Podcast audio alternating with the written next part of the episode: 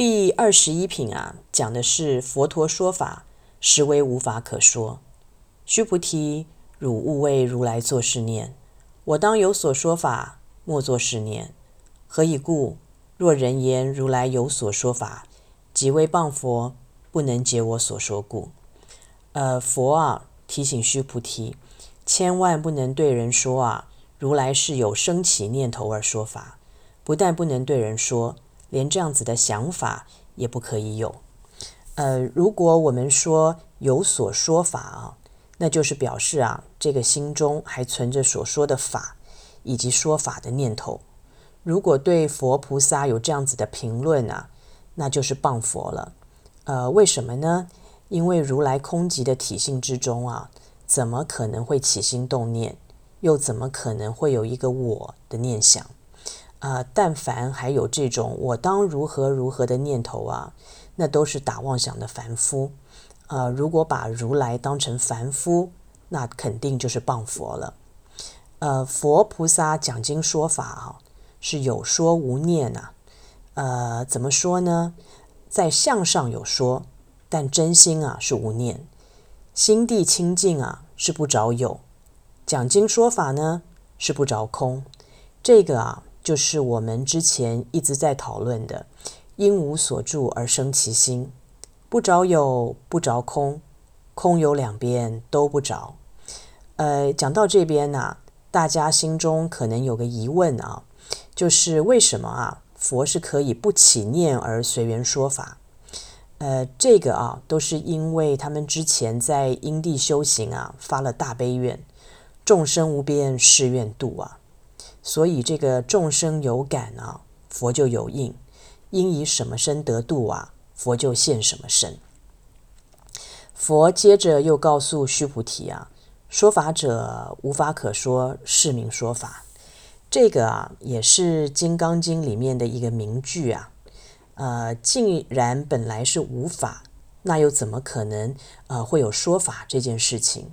呃，法是原生虚妄的，说法也是原生虚妄的，连说法的人也是原生虚妄的。呃，原生无性啊，是当体即空，了不可得。呃，所以啊，虽然好像真的有在说法的相，但呢。却全都是虚妄的，是假名假相，所以才说啊，说法者无法可说，是名说法。呃，既然说法的人呐、无法可说，那么学法的人呐、自然是无法可知了。根据姜卫农居士的注释啊，呃，接下来这段经文在罗什大师原本的翻译之中啊是没有的，应该是后人加入。呃，为的是让整段经文呐、看起来更加的完整啊，所以呃是有可能你会觉得呃这一段翻译的语法会有些不同，呃，但是意思啊还是相同的啊，还是非常完整的。呃，我们说啊发心修行啊必须要依法，但是现在又说到实无有法哦、而且还说啊这个说法者无法可说。呃，那么我想大家哦，可能会有相同的担心啊，呃，就是如果还有其他的众生啊，呃，听到这样子的说法，呃，是不是会开始心生狐疑啊？呃，所以须菩提啊，才才提出这样子的疑问。尔时会命须菩提白佛言呐、啊：颇有众生于未来世闻说是法，生信心否？而佛陀啊也很有意思啊，他并没有正面去回答须菩提，呃，并没有顺着须菩提的问题啊去解释这个后后世的人呐、啊，听到这个法到底会不会相信？呃，原因很简单啊，因为须菩提的问题啊是属于枝叶上的问题，而佛呢是从根本上啊来回答这个问题，呃，佛啊。是以众生的角度来切入，呃，佛的观点呢、是说，这个众生啊，皆是缘生虚妄的，呃，以为众生是真实存在，才会有此担心，才会提出这样子的疑问啊，所以佛是这么回答的：须菩提，彼非众生，非不众生，何以故？须菩提，众生众生者，如来说非众生，是名众生。呃，在这里啊，这个比字啊，指的是闻法的众生。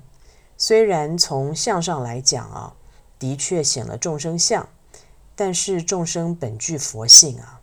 从体性的角度来看啊，众生即佛，佛即众生，本具的佛性啊，无二无别。那么又怎么可能不开悟呢？还没有开悟的原因啊，是因为机缘还没有成熟。